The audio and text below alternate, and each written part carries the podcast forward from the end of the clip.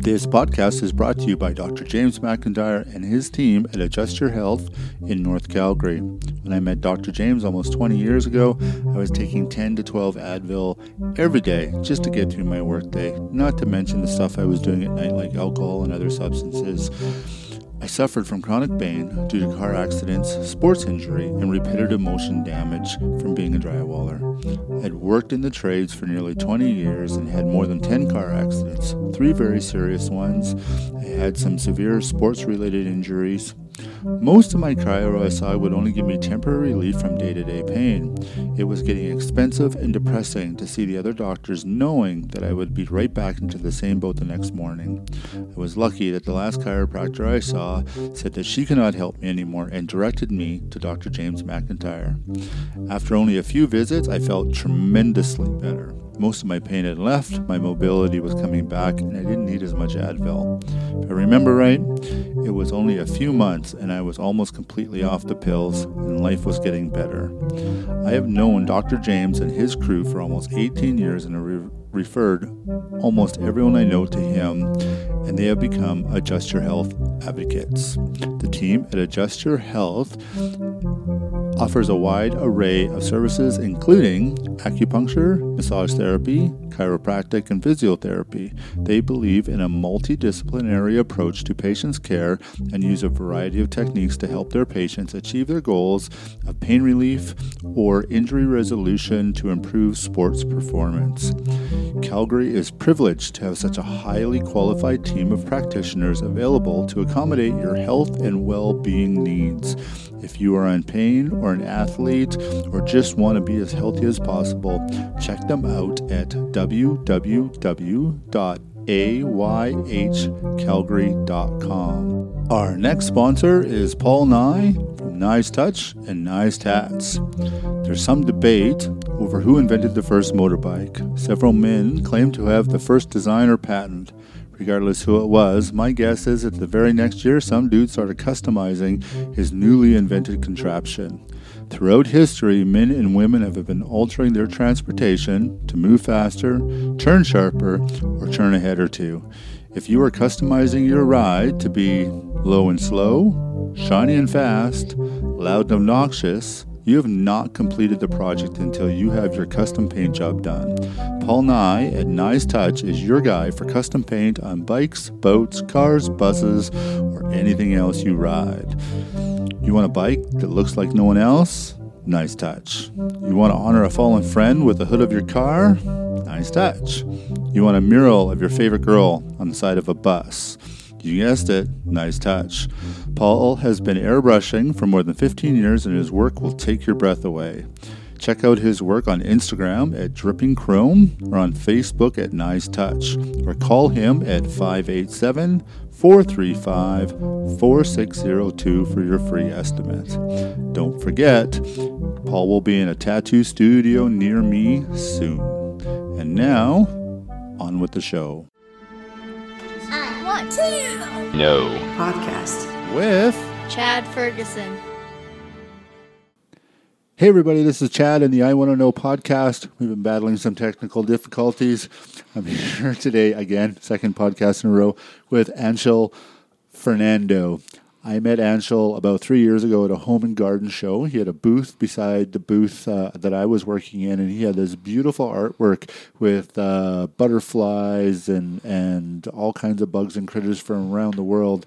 Um, and he was a great conversationalist. And then a couple of weeks ago, my nephew met him and uh, tar- started telling the story about this guy he met with all these bugs and butterflies and stuff. And I'm like, I totally know that guy. So it triggered me to invite you on the pa- podcast. So thank you so so much for joining us. Oh, it's great to be here. Thanks for having me. And thank you for uh, taking so much time with my nephew. He's got a passion for biology and bugs and, and uh, all that stuff. And he came over here shortly after his meeting with you, and he was like through the roof excited oh, to wow. talk about it. And so you may get yourself uh, um, a very reasonable, if not free, volunteer uh, out of him just so he can get the experience, because he's got a, a massive passion for, for what you do. So um, just to let everyone know that uh, since you were very little, and I'll let you tell the story, have been uh, in love with bugs and critters of all kinds, and uh, you preserve them and, and make artwork out of them. Yeah, I do. I started back in uh, in Australia when I ha- where I had my childhood. And uh, the creatures in my backyard, they were my companions. Being an only child, it helped a lot, just hanging out and being with the bugs. Yeah. And uh, my early, one of my earliest memories was picking up a hornet and it stinging me on my hand. And that's so crazy. It got me on three fingers, and I, as I was crying, experiencing the horrible pain, I, I was also wondering, how can something so small give me so much pain? And that became that was the start of my curiosity with insects. And yeah.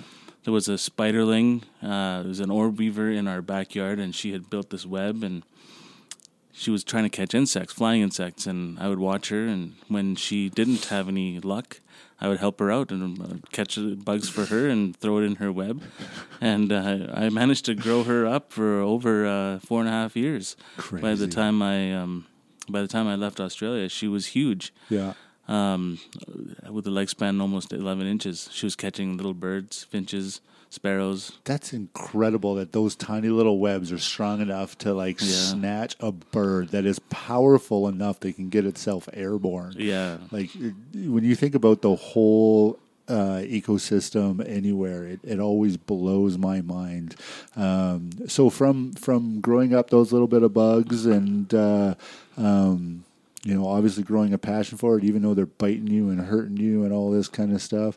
You know, getting bitten and stung is just part of the part of the it's par for the course. I mean, we get bitten by mosquitoes all the time. It's not like we're immune from that. So right. uh, it's not a deterrent. It's more like, okay, how do I manage myself in such an environment so I can get the most out of it? Yeah, yeah. Because butterflies are the most beautiful thing on this planet for they, me. They are gorgeous. Like it's, you look at some of the patterns and the colors that are on them. It's it's mind blowing how gorgeous they are. I mean, flowers and fish, they come close in terms of beauty and pattern and geometry, but for me, butterflies are number one. Yeah, I. Uh, I have a little bit of a fear of, of bugs and rodents and stuff like that. I love looking at them behind glass. I like to see them in documentaries and stuff, but touching them, I get a little bit freaked out.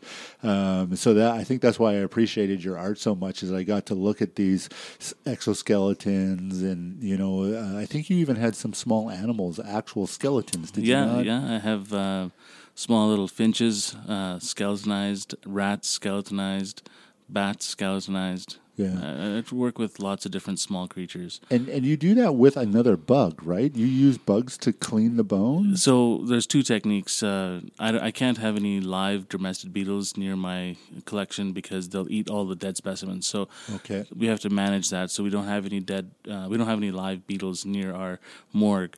But we have uh, two other skeleton collectors that uh, work with us, and they have beetles, and they use their beetles to clean the flesh off the bones. And yeah. if it's uh, if it's a larger animal, then we can just use uh, ammonia and hydrogen peroxide and the boiling technique to remove the, the flesh and just keep the bone left. Okay, cool, cool. So it's it's boiling with um, per- hydrogen peroxide. Well, we boil it with hot water first to get all the meat really um, off the bones. Okay, and then once that's off, then we can actually use the peroxide to make it white.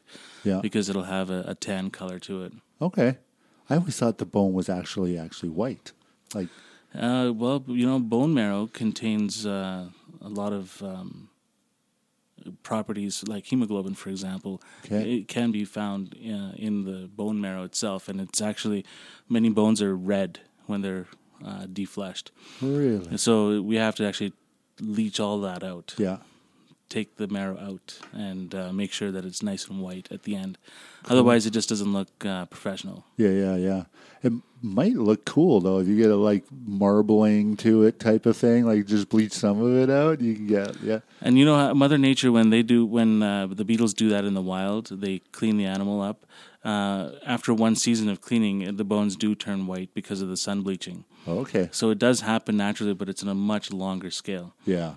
the process for preserving that is much different than what I do with the invertebrates. I was just going to ask you, like the, the butterflies and the the ants and the spiders and the cockroaches and stuff like that you do. I'd like to hear that process as well. So with uh, any animal that does not have a central nervous system, uh, the process for preserving it is going to be much more challenging because there's no internal structure that can prop it up uh, t- so that when we dehydrate it, we have to make sure it does not fall apart or lack any structural integrity. So with a thick-bodied specimen, I often do taxidermy it. I, I replace the guts with uh, cotton or paper, uh, and that way it'll give it an internal structure so that I can actually work with it.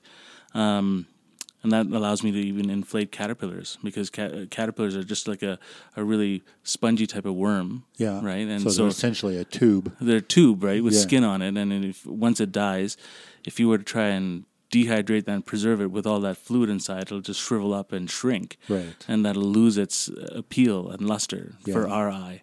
So one of the things that I do is I would just take all those insides out and replace it with something else so that it would retain that nice full structure with nice. the color.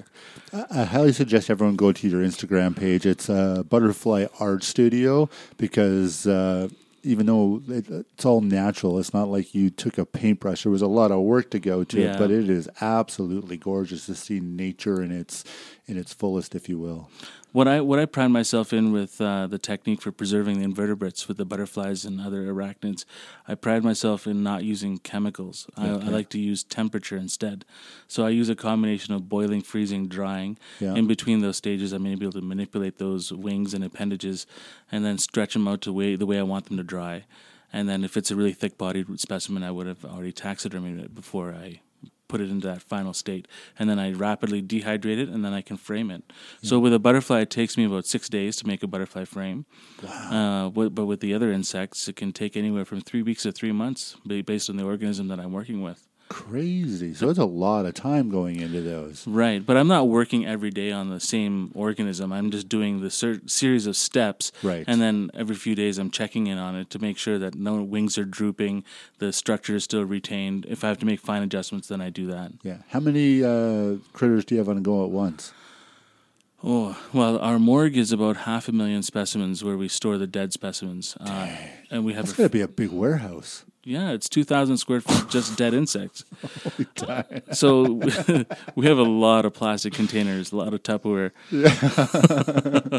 And that's how we organize it, based on species and families, so that way it's easier to, for us to find when other collectors order from our website. And then uh, when I want to pull specimens to be able to work on it for an uh, a sh- upcoming show, I have to stagger my, my time so that I do the butterflies, the beetles, spiders, all at different stages, so that the drying time ends up being the same time, so I can frame everything at once. Yeah, yeah. So, yeah, you just spend a day or two just framing and keep the... Exactly. The, yeah, down to a science. You got to have the economies of scale. We make anywhere from uh, fifteen hundred to two thousand frames a year.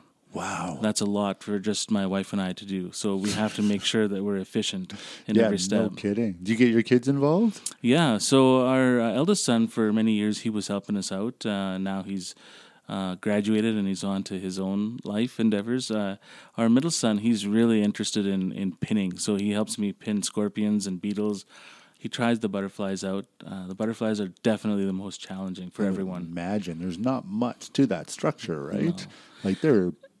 probably less than, I was going to say paper thin, but they're probably less than paper thin. Less than paper thin, yeah. If you were to blow on it, like you were trying to blow an eyelash off of uh, someone's face, yeah. you would break the butterfly with that force of a, of a, of a breath. That's crazy. Yeah. So touching the butterfly is not a non, non-starter. You can't touch it. Yeah. You got to use metal instruments to manipulate the wings. So... You would you would take the butterfly and put it in boiling water or in water, or you hold it above to allow it to hydrate? Well, see, that's the old technique that I was taught when I was a kid by a door-to-door salesman. Right. And uh, the, what he told me was uh, I should boil the specimen and then stretch out the wings on a on a spreading board. He didn't tell me how and how much should I, should I submerge the butterfly in the boiling water. I had to learn all that through trial and error. But what I realized was that having a temperature of higher than eighty-five degrees Celsius often actually destroys the pigments of oh, the okay. butterfly. So I actually developed my own technique uh, of hydrating butterflies using a humid box with antifungal agents, and that would allow me to moisturize the muscle tissue for me to open it up without any type of issue with the pigments.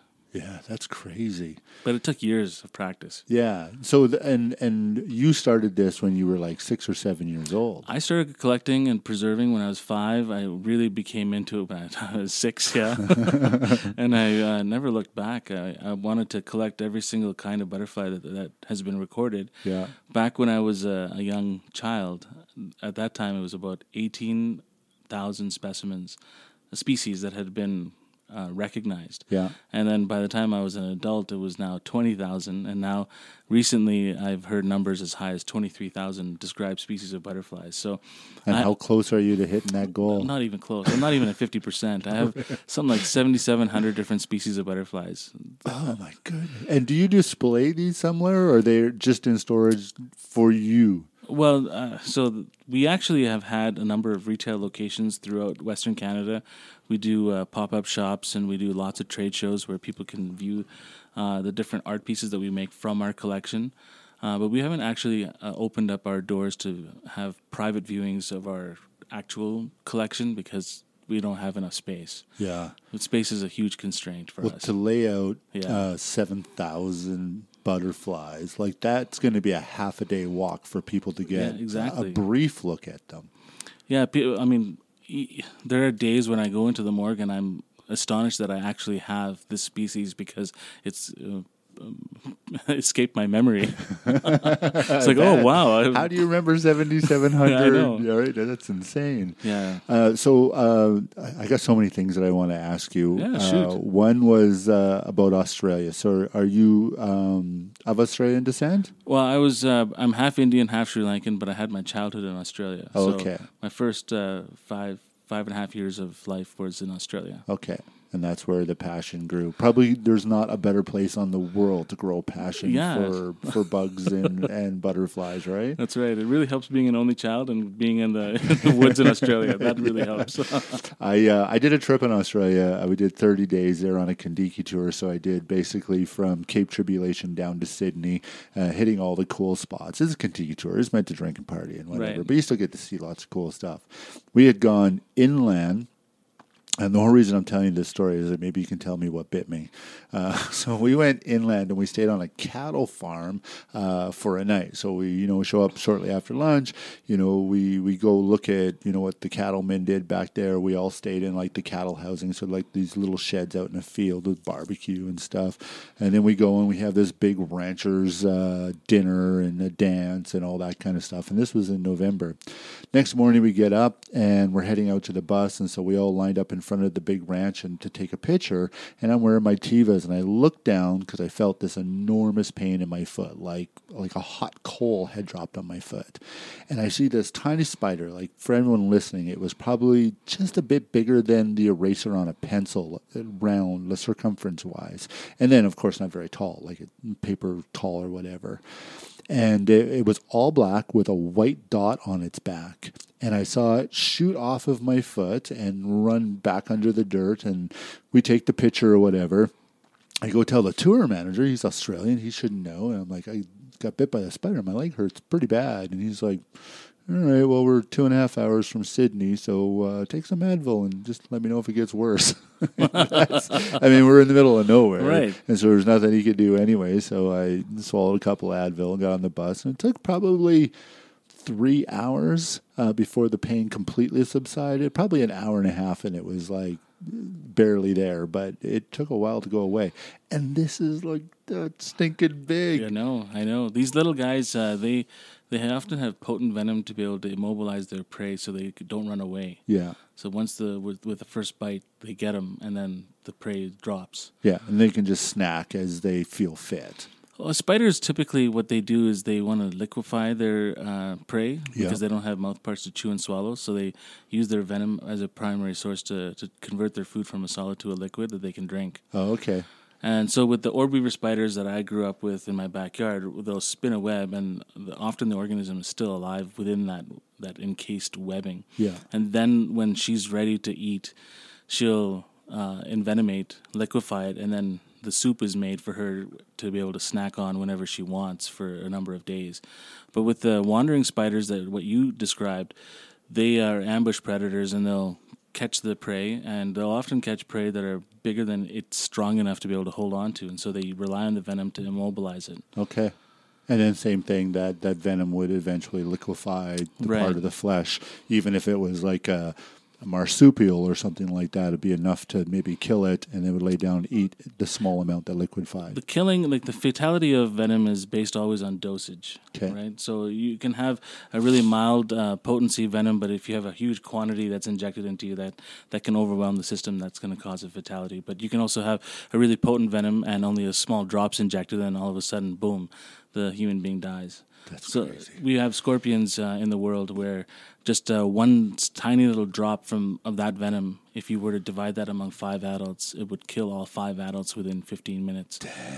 Uh, I don't know if you noticed, but I had to reset my posture because I was starting to get creeped out. It is so, so cool, but also so scary at the same time. We looked at moving our family to Australia when my kids were really little, and uh, um, I didn't think much about the bugs or anything like that, and my wife was kind of talking about it. I'm like, listen, we'll be in a city. Like, it's like getting attacked by a bear in Airdrie. It's unlikely to happen, was my advice back then. I don't know if I'm right or I'm wrong, but I didn't see a bunch when I was there. We had, you know, that, that one incident, but you get to see little lizards and spiders. I saw a huntsman, um, mm-hmm. which was a super scary. That that was the first real critter I saw when I was in Australia. I was in a pub drinking in Cape Tribulation, so up in the rainforest, and uh, I walk into the bathroom, go stand at the urinal to relieve myself of the four or five beers I had, and you know, you're sort of looking around as you're going, and there's this plate-sized spider up in the corner of the bathroom, yeah, um, which like cut the stream off instantly, back out quietly, and uh, go tell the bartender. And of course, they were like, "Oh, it's just a huntsman. Who cares? It yeah, does." It's not interested in you. Yeah, but you ask Canadian boy, and yeah, I was terrified. Yeah, you know, when we are at the booth and we're selling our art pieces, uh, people are so Um, polarized when they see our spiders. Usually they're shrieking in fear, yeah, or they have to come over themselves to come into the booth. And sometimes my wife and I, we have a debate whether we should be displaying the spiders at all. And I and I say yes. I mean, yeah. When we have our booth and we're showing the specimens, we want to show a representation of what might it be like for someone to be in the jungle without the danger of being there, because they're all behind glass. Right. And they're dead. I uh, we had a guy like you when I was in elementary school come to our school and do a whole presentation of all the bugs that he collected from around the world. And this stuck out of my mind because of my fear of spiders. But there was this blue spider, so probably um, about the size, uh, I'm remembering a long way back, but probably about the size of the top of a pop can. So it wasn't overly big, but it was bright, bright blue, like almost neon blue, mm-hmm. and said that it could jump fifteen feet in one leap. So yeah. This little tiny thing could sail halfway across the gymnasium. And, you know, in my young man's mind, just like, it's going to latch onto you and seek its claws in. For sure, yeah. That's, I don't even know what kind of spider it was, but... Well, I, it sounds I, like a P. Metallica. It's Uh, it's an arboreal ornamental tarantula that has a high potency of venom. Oh, wow. Yeah, yeah, they don't like to come down, and they don't, they're not the ones that shoot the barbs to irritate the mammals, so they're they're very adept at, at jumping. They can move a meter a second, some of those guys. Yeah, that is so fast. That's like horror movie style for fast, sure. Right? I was reading, uh, they're, they're saying that anthropologists were... Um, hypothesizing that human beings have built into them this natural fear of snakes and spiders. Yeah. And uh, when we often see them, we freeze. Right. And freezing is actually the right thing to do when you're coming across a, a cold-blooded creature that uses heat sensing and motion to be able to strike at. And so uh, when you have a creature that has reflexes that are faster than human beings' rese- reflexes can actually adapt to, right. So we don't stand a chance. Right. There's, I mean, by the time they're ready to, to come at us, we, we're already done. Right. As right? soon as you see it move, you know you're dead. Like, that's the way it should go down. I was uh, listening to a psychologist talking about uh, this in particular and how we adapt. And our eyes actually have sensors to to notice those kinds of movements because we are so helpless in every other way against these creatures, is that if this spider just makes a little movement our eyes can pick it up so that we can stop moving right. or back away or whatever. And then they're adapted to, like, as soon as you look scared, they come flying at you and arachnophobia your face. So this whole idea of uh, looking uh, scared and feeling the fear, uh, it's, it's actually a real thing. Yeah. Uh, fear is a measurable thing where uh, our heart rate responds differently when we are experiencing fear.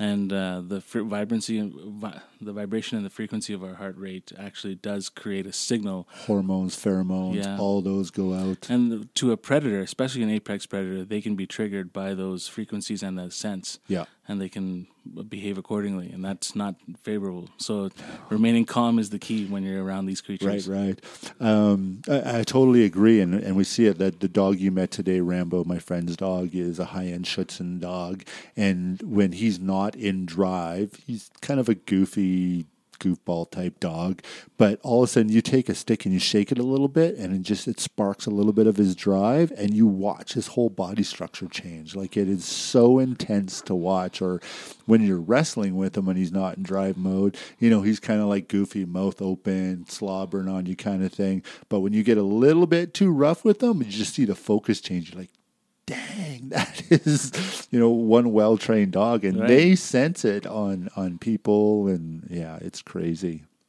Um, so do you actually collect the live specimen, or are you gaining them from other people? So I have a, a, a network, because it's now a business that my wife and I run. We have to have enough supply to meet the demand. Uh, and there are certain species that are going to be more popular than others. And if we were to treat this like any other business, then it would be very easy for us to um, just reorder stuff. But our business model is not um, a demand-based model. It's a supply-driven model. Yeah. Now, I'm a collector to begin with, and I've traveled to twenty-nine countries now, and I've um, acquired literally hundreds of thousands of specimens through my act, active collecting throughout the world.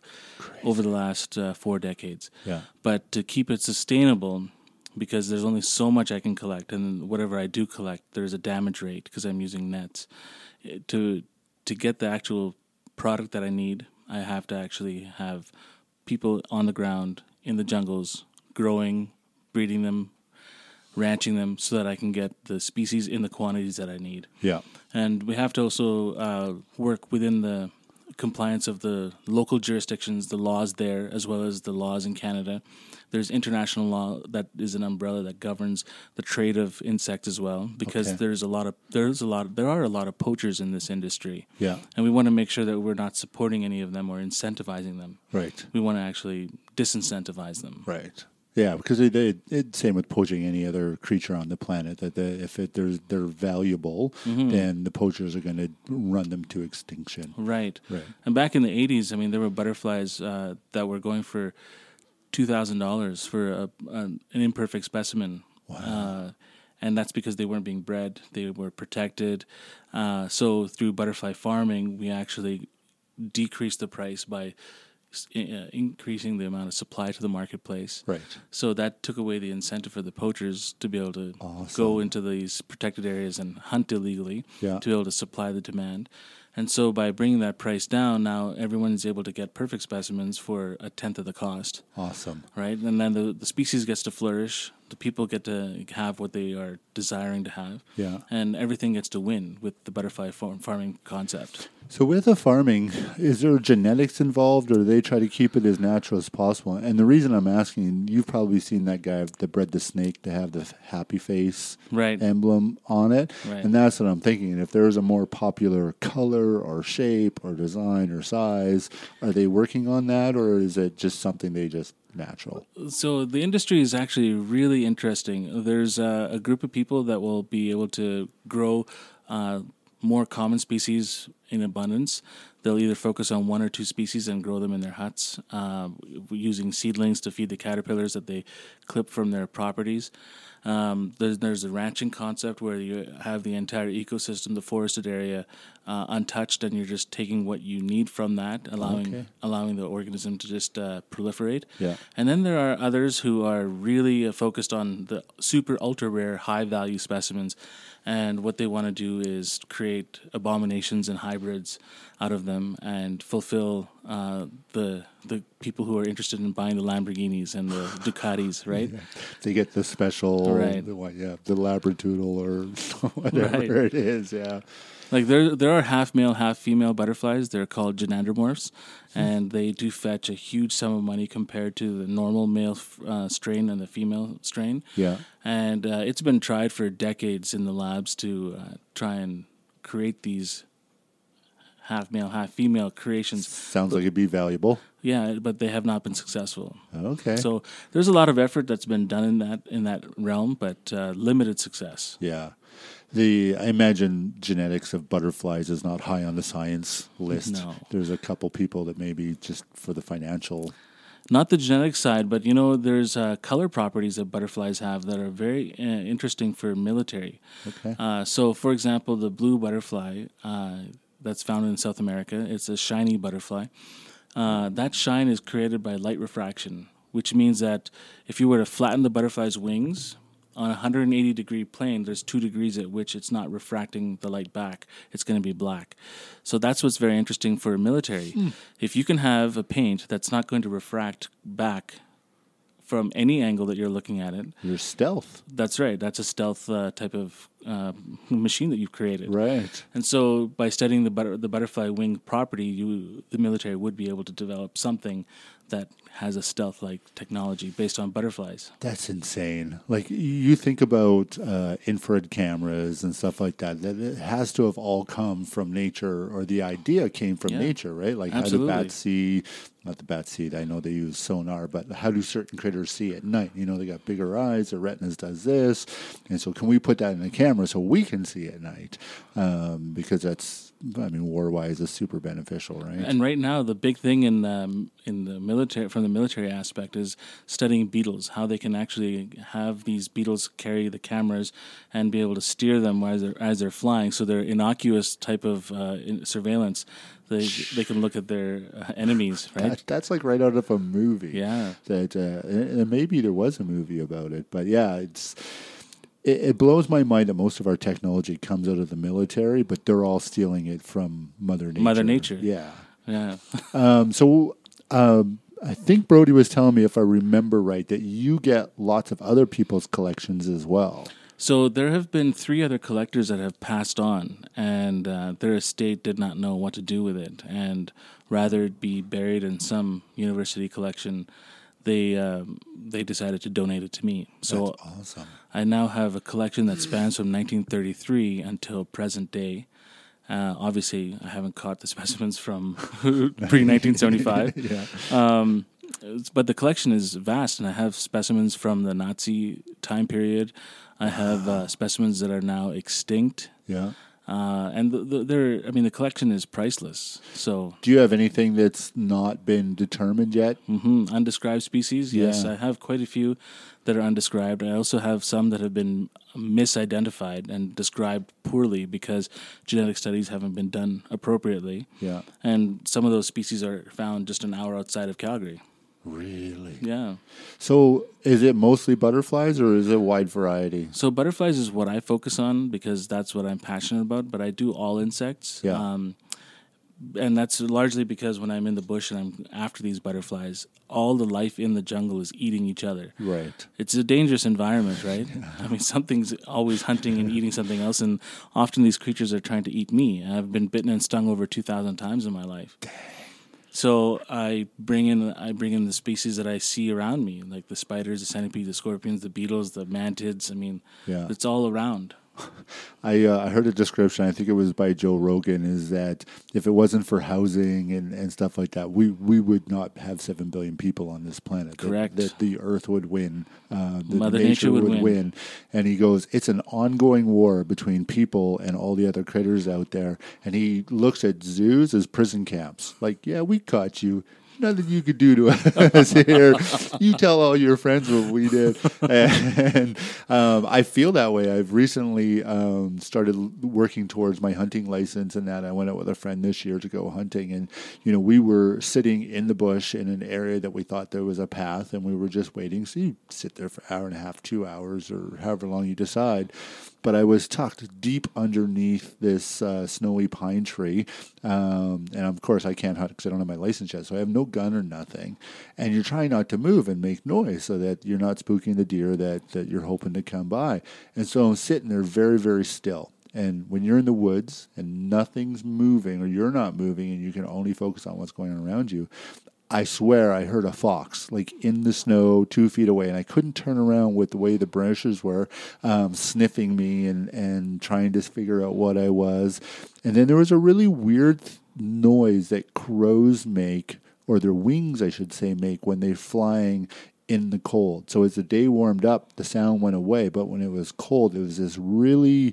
It's what horror movies steal their sound from, I swear, but it was like this creepy, squealing, howling type of sound that was coming on. But when you sit in minus twenty and the crows fly above you, it's a different sound than when you're in the city or when it's warmer out. For sure. And so it creeped me out. I'm in the bush going, I am going to get my ass eaten out here. Yeah. I got no, I'm not carrying a gun. And I kept looking at John like, please don't fall asleep because you're the only one with a weapon right now. Right. But yeah, like everything out there, if they had the chance, are going to eat you. And I, I find it kind of funny, all these, and I'm not trying to bash them, but like tree hugging hippies, save the animals. They're weak. They're help. They're not weak and helpless. We're maybe a little bit more violent than we need to be or aggressive than we need to be, but fair game, they'll win. I, I, I like the saying that I heard that Will Smith uh, said on uh, on one of the programs, uh, One Strange Rock. He said, Uh, Mother Nature is the world's biggest serial killer. Right. And I think that that is a very true statement. Yeah. There'd be never a lion walking by and going, oh, that boy looks hurt. Let's just give him some space and some time. Let's heal him. That guy will eat you any day of the whole week. And then you look at some of the North American animals like wolves. They don't even necessarily kill you. They just start eating you from the butthole up. Yep. Like, they'll just dig in and, like... Eat yeah, you alive. You, you can kick and scream, dude, but... You're being eaten. Yeah, you're going to be eaten. I mean, I, I was in Bolivia this year, and I found myself being eaten alive by the insect life around me. Yeah. No matter how much uh, insect repellent I had, it, it wouldn't matter. Yeah. These creatures would find a way, and so... I would wear full-on winter clothing that I would wear in minus twenty gear here, and yeah. I would wear that there. In the Wrap, Bolivian jungle. In the Bolivian jungle. It's sweltering heat, thirty degrees. I'm dripping in sweat, yeah. but I've, I'm taping up all my uh, openings in my sleeves. I'm wow. wearing a headdress, and they're still coming and biting through. I've got um, I've got videos of the bite marks all over my body. It was just unbelievable. And then I had two uh, human botflies I had to pull out of my forearm. Crazy. My buddy had to pull one out of his leg. That's insane. Yeah. That that is scary because when they dig in and and uh, they can do a lot of damage for sure. And they're just uh, the adults. Uh, they're just passing by, landing on you for a split second, moving away, yeah. and in that split second, the eggs laid on you, and you you don't even know it. Right. So, what's the worst bite you've ever gotten? Oh, that would be a centipede. I was eight when I was envenomated by a large centipede in Sri Lanka, okay. and that that nearly took my life. Really? Um, they have a very powerful venom. Uh, it's a hemotoxic venom. It means the red blood cells rupture and the muscle tissue begins to liquefy. Yeah. And uh, I had an allergic reaction to the venom. Wow. It was it was bad. Yeah, at that time there was no um, phones or nine one one, so you couldn't call to get an ambulance. So yeah. the adults in the house were banging on doors in the middle of the night to get in a car to get me to the hospital to get the wow. life-saving drugs. Yeah. So... Uh, you were born in Australia. I was born in India, and then okay. at the age of six months, I moved to Australia. Okay. And then uh, moved back to India, did my grade one there, and then uh, was in Singapore for a little bit, and then came to Canada. Why all the moving? That sounds, it sounds... I moved around a lot as a kid, too. Unfortunately, it was, that's all good, it was B C, Saskatchewan, and Alberta. Uh, but Sri Lanka and India and Australia are all cool places to grow up. So my father did his uh, PhD. Uh, his postdoctoral thesis was done in Australia. Um, and he got a full scholarship. Um, so when he was doing his studies in India from from Sri Lanka. Then he got moved to Australia and then moved to Canada to do his postdoc here in Cal- in Calgary. So it was through his uh, academics that we got to travel around. And then after we settled in Canada, then my, my parents, uh, they decided to become humanitarians and do lots of uh, social work. Okay. So they their social work and humanitarian efforts took us to third world countries. And that was heaven for me because I'm into the bugs, and the right. bugs are most prolific in third world countries. Absolutely. The closer to the equator, That's right. the poorer people are, but also the cooler the climate That's is, right? right? Um, well, that's right. What was your dad's doctorate in? My father did his PhD in um, the philosophy of science. Yeah. And my mother did her, she has a double master's, one in logic and Indian history. Very cool. They would be fun people to talk to. yeah. yeah. Um, so how did the business get going then? So obviously as a kid, ah. you, your parents guide you through or, or allow you to collect buds and bring them into the house and boil them and do whatever right. you did. Yeah, but my parents were very clear. Well, when you grow up, you're going to be either doctor, lawyer, or engineer. I love that Indians push so hard for education. All my Indian friends are like, yeah. I just want to, and their parents like, they pay for it, they, they yeah. push, but it's beautiful. And so I'm like, no, I'm not, that's not going to happen for me. Yeah. Um, and that w- it was a pretty huge uh, point of contention between my family I and myself. Imagine. And uh, in ninety-seven, I had decided I was going to contact, like I'd done every job under the sun. Uh, and no matter how much money I would make, it would never be enough to f- uh, fuel my hobby. Right. And it's like, geez, there's just, I'm I'm being held back. So I went to the largest insect dealer in the world at that time, and I said, do you have any Alberta butterflies? He goes, not one. I'm like, would you like some? Yeah. He goes, for sure I would. I said, I, okay, well, give me a list of all the species that you would buy. Yeah. I'll go into the bush, and I'll collect them. Yeah. So he gives me a list, and we agree on the prices of what he's willing to pay. Based on that, I go to the bank and I get a loan for a truck. I need an off-road vehicle to be able to get into these high, uh, difficult areas to get into. And then I got two contractors. I gave them the prices that I'm willing to pay them. And off we went for four months into the bush, into the Canadian wild, wow. collecting insects. Well, it's going to be a very short season for butterflies, too. See, the thing is, butterfly season is from April until September. Oh, wow. And during that time period, there's certain weeks that are going to be blooming for certain species. Yeah. And every species is going to have a staggered emergence. And it's coinciding with their food plants and with the flowering of uh, of their nectar sources. Yeah. Uh, and so we would time it. We would go to the spring, for the spring areas, we would go to uh, B C, into the Salmon Arm area. Yeah, and yeah. then as we made it into July, we'd go into the high altitude areas, six thousand feet above sea level, and we're trying to collect these butterflies on scree slope. Uh, the cliff edges, because they're only found there. Yeah. And then uh, by the time uh, it's time to go back to university, I had to pay my bank uh, for the loan and pay the contractors. I had sold all the specimens to the to the dealer. Yeah. I had enough money left over after paying off my entire debt and the contractors, and I'm like, oh, well, this is viable. And so um, I went to in, I went to Sri Lanka the next year, set up a butterfly farm there with the understanding that I would sell all my bred specimens to that dealer. Yeah. And that was a huge success. It, within three months, I raised ninety thousand specimens, of which, wow. six, yeah, it's a lot. But uh, I was... How many different breeds? I worked on three breeds only. Okay. And out of the ninety thousand, sixty thousand had uh, torn their own wings as they were emerging out of their chrysalis, which oh. is normal. Yeah. And so we released them because we have no use for the imperfect specimens. And I was able to sell thirty thousand specimens. And I thought to myself, well... The reason why he's the biggest dealer in the world is because he's got people like me and others uh, w- supplying him. Right. Well, why don't I just do the same thing for myself? Yeah. So I duplicated that uh, farming idea twenty-four times around okay. the globe and secured my own supply. And I decided to compete head-to-head in the marketplace. And since ninety-eight, I haven't looked back, really. I mean, I've tried other jobs, but it's... Uh, it's been the butterflies full time. Wow.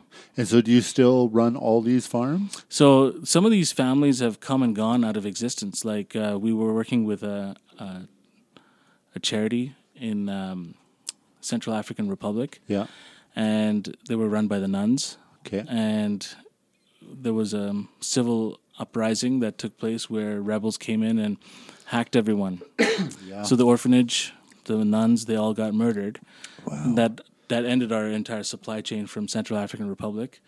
In in Peru, we had uh, four generations of a family that we that had been working with butterfly farming for generations, and they died from a landslide. All of them gone. Wow. So I'm that's p- the crazy part about third world countries in those areas, right? Is that it's so unstable. So unstable, and then we've had families that die off from H I V. Yeah. Um, and so even though I've done this twenty-four times, we've had families that have passed away yeah. or been killed, and we now have to create new uh, relationships. So it's been over ten years that I've lost my the family I worked with in Peru. So uh, I'm hoping this year I'm going to reestablish a new relationship with a new family. Yeah. That... Um That's scary to think that, I mean, one, that, that your business is based on, but that it's so unstable uh, for, for so many people around the world. It's also giving them a real viable job that, oh, that yeah. uh, you know, they don't have to sell their kids. They don't have to go into prostitution That's right. or slavery to be able to, to survive. They don't have to sell their trees off for a one-time sale, and then they sell it to the, the logging tycoons. Yeah. They get a one-time payment, and then they're... It's a pittance what they get. And then well, they probably get robbed for it anyways. Right. And then they are bound to the land that they sold to the logging company for the rest of their life, and it's indentured servitude. Yeah. They're basically slaves on their own land. That's crazy. So we through butterfly through the butterfly programs that we have established, we actually have put in water wells in remote areas. We've put in uh, schools, uh, medical clinics, uh, roads. That is amazing. And it's all through butterfly farming. Yeah. I, you wouldn't think it would have that much impact out there, but it uh, does. Is that still recording, Eric? Or is it not moving on Audacity? Oh, okay. Thank you. Sorry. That's okay. Catch up with our issues. um, that, that you can have such an impact around the world with something as, as cool as butterflies. See, with uh, third world mentality, I shouldn't generalize because there's different cultural differences in different areas, but the general idea is that if you incentivize a person that is in survival mode to produce something that you want, yeah. and they are able to do it uh, successfully over and over again. The moment that they're rewarded, now that's the positive reinforcement that they are now incentivized to continue that same behavior. Right. And that's how I'm able to get these butterflies consistently year after year in mint condition, because these people have have seen the money and the effect of the money, and they want to now... Out of necessity, they would become the expert, like literally the right. best person. The best person. I, I, I defer to them because they know how to be able to navigate in some of these jungles. Yeah, it's some of the some of these places are bog infested. I mean, I myself have had eighteen near death experiences related to bug collecting, and uh, I'm I'm I shouldn't be here. I'm really lucky to be alive. It's it's not even the bugs, though, right? It's everything plus the bugs. Right. Like, you walk through a bog, and what kind of lizard or snake or uh, alligator or whatever right. is, is crawling around inside there? That uh, what have you been bitten? Like what's... I've, oh, I've been bitten and stung over two thousand times, but I, I nearly lost my right leg to a, an alligator in the Amazon in in Brazil. Oh, dude. the You know, the the encounters with the animals are interesting, and they're scary. Yeah. Uh, I've been I've been rushed by a, a lone bull elephant in Sri Lanka, tried wow. to stomp me. Uh, th- that's all very scary, but what's more scary are people. Yeah, I've uh, dumbest held, creatures on the planet, right? I, I've been held at gunpoint um, yeah. by narco traffickers entering the jungle in Peru. I've uh, unfortunately been kidnapped in Mexico, trying to set up a butterfly farm there. Yeah, the, the, the people factor when you're dealing with jungles and jungle mentality. There's no there's no law. It's just natural law, right? Yeah, yeah. Survival eat. Of the fittest. Everyone's got to eat, and you got to do your best to survive and adapt. Yeah, it's craziness. I just that blows my mind. I, I, I understand that it's out there. I'm not so ignorant, but it also makes me appreciate where I am right now. Like, we could go downtown, right. the worst city in Canada, and what's going to happen? Right. Maybe a guy takes twenty bucks from you. Like it's it's pretty safe here, right? Yeah, it's relatively safe here. Yeah. That's uh, that's insane. I just can't even imagine. So are you still actively um, collecting your own, or is it almost all subcontractors now? No, I I really enjoy collecting. Yeah. Uh, it's it's a huge passion of mine. The thrill of going after a butterfly in, in such difficult terrain, to be able to understand its biology, its ecology, figure out how to be able to lure it to you, because these nets that I use... It would be like fishing, right? Like, how yeah. do you convince it to come over here? Right. Yeah. And the, the obstacle is the bush. Like, you can't swing your net in the thick, dense jungle. Right. And some of these creatures are... Some of these butterflies are flying only at the top of the rainforest canopy. How do you get them down? So you got to figure out all these... techniques, how yeah, to yeah. bait them and lure them, and uh, and then if you're lucky, if you have the right aim and you swing at the right moment, then yeah, maybe you have a chance of getting it. A lot of people think that I'm just plucking them like they're flowers. No, I'm not. Yeah. It's it's a lot of hard work and it's a lot of fun. I would imagine that just sounds. It'd be like hunting with a camera, or like right. it, you're you're trying to outsmart it, figure out the system, beat the system, and, and get a hold of it. And it's not like I'm going into protected areas. I, whenever I, whenever I go on a collecting expedition, I make sure I go to uh, areas that are not requiring any type of um, uh, permission. Right. Or and if I do have, if I work in a country where it's complete um, ban on all flora and fauna, that I do. Uh, get permission from the government to be able to enter a zone to be able to collect. Yeah, it'd be pointless to, to, to have it snatched away as you flew or bust out of the country, right? Well, why would I risk my entire life's work over some mishap, right? right? Or some misunderstanding, or some, if I'm behaving badly, no, that's, that's foolish. Right. I want to hear the kidnapping story so bad. uh, that's a tough one. Um... So I had a contact here in Canada where he had um, access to rainforest land near the Yucatan Peninsula. Okay. And so I went down with him, uh, and we were staying in his apartment, and we were doing the logistical, laying out the groundwork for where we we're going to set it up. And uh, one night we had gone out for uh, dinner and drinks, and um, the taxi driver, he had seen an opportunity, and he took us away from our destination, and he whistled out, and there were eight cops that uh, came out, and um, they were not the federales, they were the local police. Yeah. And uh, they had they were in full armor gear, like metal batons, um, they had the Kevlar vests, they had they were fully armed, and then they pepper sprayed us, ripped us out of the vehicle through the window, and then uh, they decided to have fun. So wow. for them it was uh, for them it was a good time. It was just uh, another night having fun, beating up two guys. They were it was racially motivated. I, I mean, was going to ask. They yeah. they did say uh, a few times they were calling me a effing N I double G E R okay. as they were urinating on me, and uh, they took their metal batons and kept striking at my head. They had both my arms uh, held by two other guys as they kept on pounding. Yeah. And uh, then they curb stomped me. So yeah. it was the damage that I incurred from that uh, that impaired my, my language faculties. I was fluent in four languages wow. up until that moment. And then it was my buddy that had wiggled away from the beating from the other cops. And he, um, as he got ran away, he saw that they... The, they were all on me and they were about to pull the trigger. Yeah. And he's yelling at them, "Why are you doing this?" Like, in Spanish. Yeah. He's done nothing. Like, just leave him alone. And uh, he took off his belt, and now he's swearing at them, and he's tied his belt up into a knot, yeah, yeah. and he's trying to whip at them to try and get them off me. And so they re-pepper sprayed him. They popped his eye out. Oh. And uh, so now that gave me enough time uh, to be able to stand up, and I started running towards uh, a street lamp. And I got to the street lamp, and he managed to wiggle away, and he ran towards me, and his eye was dangling. He fell to the ground, and I picked him up, and I did a fireman's carry uh, to the apartment. It was about a uh, little less than a kilometer away from where we were kidnapped. And and other than being emotionally, uh, sorry, racially motivated, was this they were trying to get finances out of you, or they no, just it, no, were having fun? No, it was all fun for them. Uh, I... Like, I was begging and pleading for my life. Of course. And for them, they were they were laughing. Yeah. They were pistol whipping me. And w- when they were urinating on me and calling me those things, you could see that for them it was having a laugh. Really?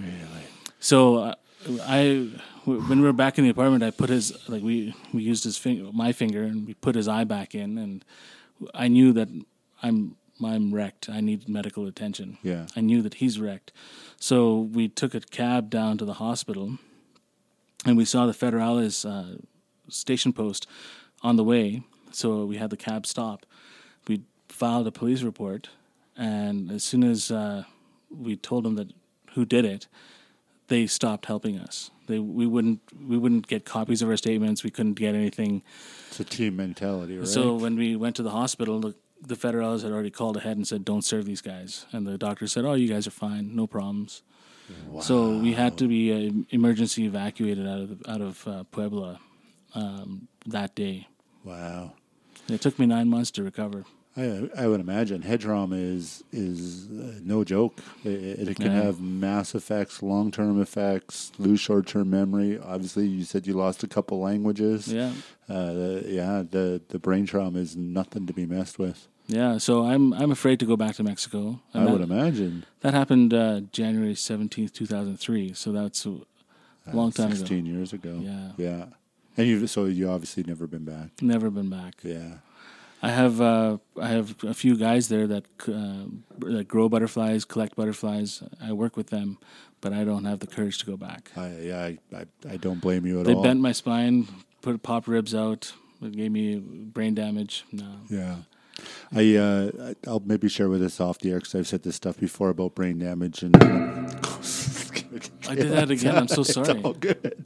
Um, and about active release therapy with our sponsor, Doctor James McIntyre. So I'll get you that information after the fact. Well, thank you for sharing that story. That is intense. My heart is pounding so much so that a little beep scared the daylights out. Sorry. Yeah. That's all good. Um, yeah, that that is a real passion to be able to put yourself in that position to to get your collection. Um, do you, have you set out... like a, a timeline or a goal to, to get all these species? Like is, you know, you're missing, what, fourteen thousand species? um, what What's that look like? Well, what it looks like is I have to earn a living to support our family, yeah. Not only supporting the, the families Stupid that we have. Kids taking all your money. It's good, buddy. So there's families in the jungles that we support as well. So that's a, a very important piece of how much revenue is going to these places as well as our own living. Yeah. Then there's um, the whole maintenance of the business to keep it growing. Uh, and as long as, um, like my goal is to actually... not have to do these shows to sell the art, so right. I can focus on curating the collection. Ultimately, I'd love to be able to have the resources to build a museum in Western Canada, yeah. so that because we have nothing like that here, and it's a lifetime of work by a Canadian artist, and why not have have that being showcased here for in Western sure. Canada? I think Western Canada de- deserves something like that, and it would be a shame for when I pass on to not have a legacy for others in our society to be able to enjoy and understand what this person has been doing his whole life. Right. Not only to tell that, like, I mean, you should be taking time to write books and, and blogs and like... That's a lot of time involved, it, right? It, it's a lot of time. And uh, I mean, I'd love to do that. You could build a whole team, but it's the finances that come around yeah. it and the amount of sales. And, um, I mean, you got a really good following right now. Um, yeah, I mean, I, I'm very happy with how things have uh, turned out for our business, and uh, people seem to really like what we do. Yeah. Uh, and that's wonderful. It's just... I have a plan, and I have to get there. And there's cer- certain things that are happening now where it's like, okay, I have to take this as my priority and right. leave my dream of building a museum on the back burner. One little baby step at a time. That's right. Um, that's it. Yeah. I, um, uh, the lady that uh, was here before you, I had a meeting with, and she's like this highly motivated um, woman of business. Like she's she's made millions off of Amazon and oh, supporting wow. similar to you supporting families around the world in a, uh, in an electronic way. So as opposed to them having to go work in a factory, she pays them a good wage to respond to emails, and she oh. sets up all these. So it's amazing, amazing woman. Interesting. And what we were talking about was people's drive, right? So like your drive and mine and M M A fighters and Michael Jordan's and, you know, those people is is trying to dig in to what creates this inside people is, is what, like, I, I appreciate it. I love talking to people with this drive, but I don't know where it comes from. Like, I don't come from a background of people that were highly motivated, yet, you know, I work a fifty-hour week with my job. I do twenty hours of volunteering. I'm growing a podcast. I have a clothing company. Like, we, I do all these things, and I I don't know where it comes from. And I would love to hear what your thoughts are on, on that drive, that passion. You know, I think uh, my response is going to be a little, it, it might be interpreted as being kind of dark. Okay. But here goes. Uh, from a very young age, I was always taught by my mother that we are all alone. Okay. That we make our own destiny. We make our own future. And that if we ever want justice, we have to go out and get it. Yeah. So learning that as a life lesson, as a kid, having that drilled into my head, I realized that if anything is to be, it's up to me. Yeah. The world doesn't owe me anything. Uh, I have to go out there and carve out my space. Right. And when I look at when I look at butterflies and how they live in the jungle, for example, okay, everything is trying to eat them. Right. And butterflies are pretty innocuous. All they're doing is just drinking Very fluid. Non-aggressive. Non-aggressive. They're just drinking fluid. And even if they are aggressive and territorial, they have no means of defense. Right. Right? As soon as they're called out, they're done. It's got the weight of a fart, basically. Right, exactly. And what blows my mind is that this organism, the most beautiful thing on this planet, is able to not just exist, but it's able to conquer and proliferate in the most harshest of conditions. Right. And if something that beautiful can do that, yeah, then I think my mother's teaching is actually quite true. Just be focused and go for what you want and create the life that you want to create. Right. Because not nobody else is going to do it for you because everyone's alone. Right. Everyone's on their own. Wow. And uh, it really did, I mean, that lesson really did drive home into me when I visited the concentration camp in Germany called Buchenwald. Okay. And uh, there was a sen- there was a statement on the entrance of that concentration camp, and it was along the lines of, uh, "You are all on your own." Right. Right. And I was like, "Huh, how interesting." Looking at it from a positive perspective, that sentence, and a negative perspective. Right. At the end of the day, if I want something to occur in my life, if I desire happiness, if I want to have a life that's worth living, I've got to go out there and create it. Right. No matter what. No matter what obstacle. And butterflies are my obsession. Yeah. I, I, I don't think that's that dark, though. Uh, um, I could see why people might think that's dark, but I really believe, um, I don't know what your religious background, I'm a Christian. Um, what we believe is that God has this great plan for us, but we have to do all the work. He's just going to open the doors and direct it and lead us, and um, if your eyes are open. So essentially, I mean, we know there's something great out there. It just is a matter of us putting the work in to do it. And I think that's what you're saying is, like, you know you're alone. You know that it takes, and by alone, it just means you have to do the work.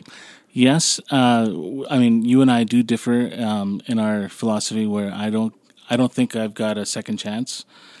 I think this is it. This okay. life is it.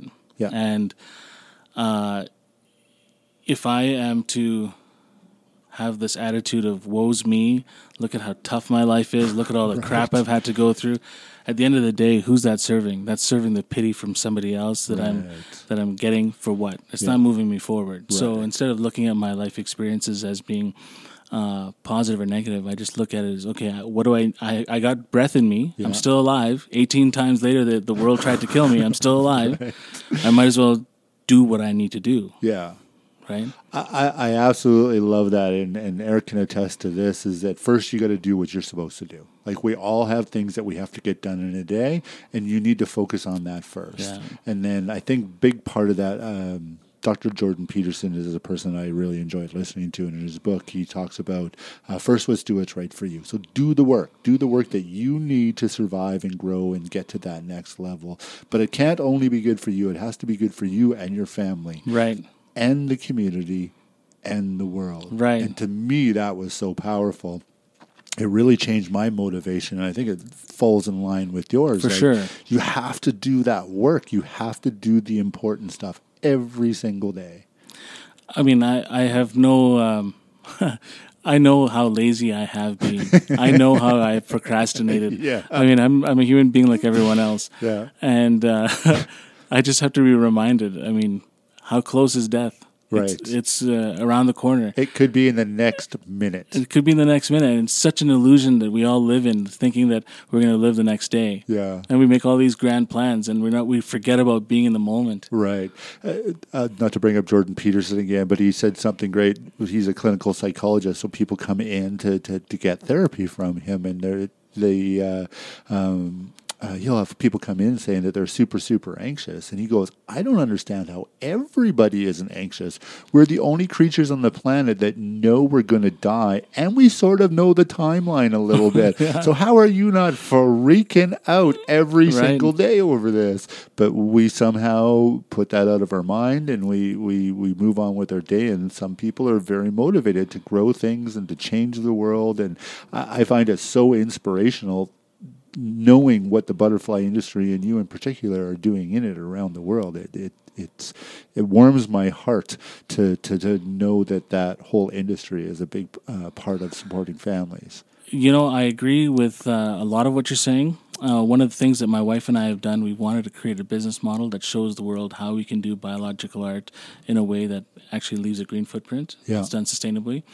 Uh, this industry has been wrought with lots of poachers, people who are not um, thinking about the environment, people who are behaving recklessly. They don't have the idea of all of us uh, should benefit. Yeah, they have just the, the greed factor. And uh, there are elements that have tarnished this industry that make it look um, not very good. Mm-hmm. And I wanted, like my wife and I, we wanted to be able to be that beacon of light saying, hey, look, there's another way. We can actually do this in a way that is not so bad. Yeah, that's inspirational. I uh, I really do appreciate uh, the people that go the extra mile. And again, like your mom's advice, I think, is valued. Obviously, it worked, and yeah. There's no right or wrong by, by any means. And uh, I I really try to dig into what, you know, where that where that passion comes from. Like there's got to be an energy or a supply of something that that that drives you or keeps you focused, like that you've convinced most of your family to be on board with what you do, right? You have a son that has stepped away into his yeah. own thing, which he should be doing. Right. Um, but your your family supports you in what supports them, I guess. Yeah. You know, I people have asked me that question, and I've often heard people saying, oh, it's the it factor. Um, he's but got what he, is it? Yeah, what is that? And yeah. I, I don't, I don't think I can subscribe to that. I think it has to do with uh, being focused, having drive, and perseverance. Yeah, I think those are the three describers I can, I can articulate of what really uh, is the underlying motivation for me. Yeah, I, I don't have the, I don't have that uh, greed thing that is prevalent in our industry. I'm not really interested in having being the biggest or the best. No. no. Uh, for me, I want to I want to be able to live a life that's meaningful. Yeah. I want to leave a legacy behind. Right. I don't really think my life amounts to much other than that. Yeah. Uh, at the end of the day, I'm going to be food for the, the maggots. Yeah, well, what else can you expect, right, is to... to do good as right. best as you can and to leave a legacy. And I think the, the doing good part is, you know, doing the best you can in everything that you do. And I like being excellent. Honestly, I like right. being excellent. Yeah. I think I told you the, we were, our, we crashed while we were trying to record our first one. Uh, I don't like losing to anybody, especially inanimate objects. Right. I was livid. I'm glad that you encouraged us to figure out a different solution than, than you coming back, which for sure I'm going to have you back again oh, uh, later on in the future. Um, but yeah, there's there's some people that are just okay, like whatever life gets me, and I guess that's what I get. And I'm just not that person. And I don't know where it comes from. I couldn't give you a good description of what the motivation, what the drive was either. You know, is it it factor? Um, was it a gift given to me? Was it the my the culture that I grew up in that drove me in the opposite direction? I, I don't know. I don't know the answer. Yeah, I mean, I think it's a combination of many of those factors. I, I don't like. Uh, I don't like being told what to do. Right. I don't like that at all. And uh, so having a regular job would be miserable. And I've and I've done that, yeah. and it's just not my thing. What's the worst job you had? The worst don't job? Don't say drywall. No, it, it was siding. Oh, yeah, construction. You got to be some kind of tough to be a cider, right? They do it all year round. Yeah. Blistering well, sun or freezing cold. Doing siding and working on the oil rigs, that was uh, two of the lowest jobs I've had. Yeah, yeah. And they're noble trades. For sure. They're yeah. necessary. They're noble. It's unfortunate uh, how the system is um, designed so that people who are...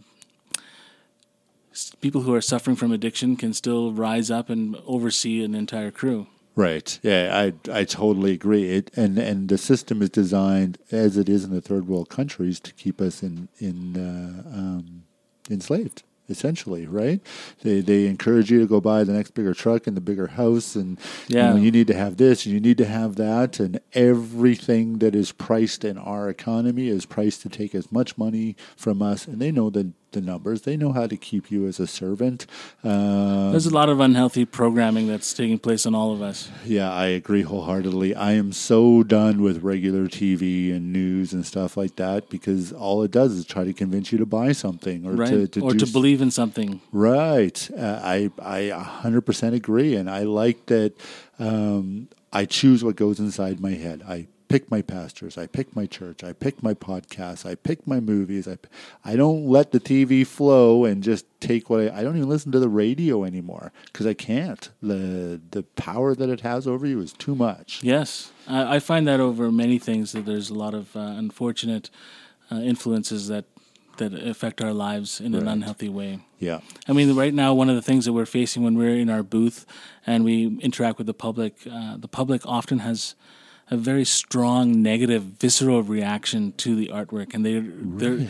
they can see that there's something beautiful that's touching them inside, but then they think that there's something wrong, that something inside is being touched because it's a dead creature right. in a frame. Yeah, and then they want to be uh, righteously, in uh, with righteous indignation, come and chastise us for what we do. Right. When the first reason why they came into our booth is because they fell in love with the colors. right. right? So there's this dichotomy, and then we have to navigate this very uncomfortable conversation when the I'm dealing with a lot of people that have been brainwashed into thinking that uh, collecting butterflies and insects is actually the primary source of the decline of uh, the insect life that we see on this planet, yeah. when in fact it's regular people's daily behavior, whether they're a vegan or not. That's pollutants, actually pesticides. Yeah, whether it doesn't matter how the human being is living. Yeah. Our activities are such that it is always going to be hurting some other life form. Absolutely. Our, our very existence. Yeah. And that's the nature of how we are integrated with Mother Nature and all of this. She's the biggest serial killer in the world. It's a dog-eat-dog world out there. It is, yeah. Just try not to die today. So one of the things that I like to say is that ninety-nine percent of all life on this planet has come and gone. It's disappeared. Right. We've had five major mass extinction events. Yep. We have a very tiny sliver of life that continues to remain on this planet. And if I've figured out a skill, how to make dead things last forever so that we can appreciate and learn from it, yeah. I think that there is value in that. For sure. Yeah, I, I, yeah, I, I couldn't agree with you more.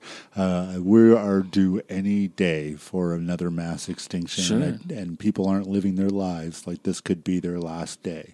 Um, go love on somebody. Go talk to somebody. Go find out who they are. Go do something good. Buy coffee. I don't care. Just do something. Be grateful for where you're at. Right. Right? I uh, I used to teach a self-defense course out of uh, the last church that I was at, free for the community. We we fundraised, got mats and equipment and all that, and I would uh, teach this course. And the only cost of doing the course was to tell me something you were grateful for that day. Oh, wow. So if you showed up, we all got into a circle. We started doing our warm-up, and before we could go into training, everybody had to give me something they were grateful for. One... it was super beneficial for me to to focus on being grateful and to watch other people do the same thing. I think it was better for me than it was, honestly, for any of the students, because it completely changed my mindset to every day mm-hmm. focus on something that you're grateful for. And there's so much power in just going, this is pretty damn good. Right. Like, I'm on borrowed time. Yeah. I should have been gone eighteen times ago. Exactly. So why wouldn't I, why wouldn't I relish in the fact that I get to live another day, I get to breathe another day. Yeah. And as long as I've got breath in my body, I'm going to give it all that I've got. Hug and kiss your kids and cuddle with your wife on the couch and all those beautiful things that we get to do. Don't get me wrong. I still need to be reminded of my own principles because I, I get trapped. As we all do. How do you not fall for stuff like we're... Uh, yeah. You know what? I think this is a beautiful way to end the podcast is uh, being grateful. So thank you so much for, for coming and doing the podcast. Thank you for having me, Chad. Uh, I appreciate we, that. We will have you back again. Tell people how they can find you. Uh, you can find me on Instagram at Butterfly Art Studio, Facebook, same thing, Butterfly Art Studio.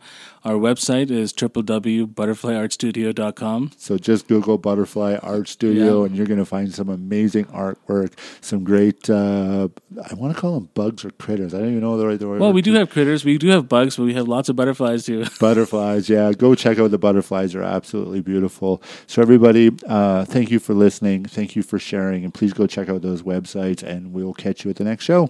Eric, want to go to outro? Hey everyone, thank you for listening. Thank you for sharing. This podcast is over.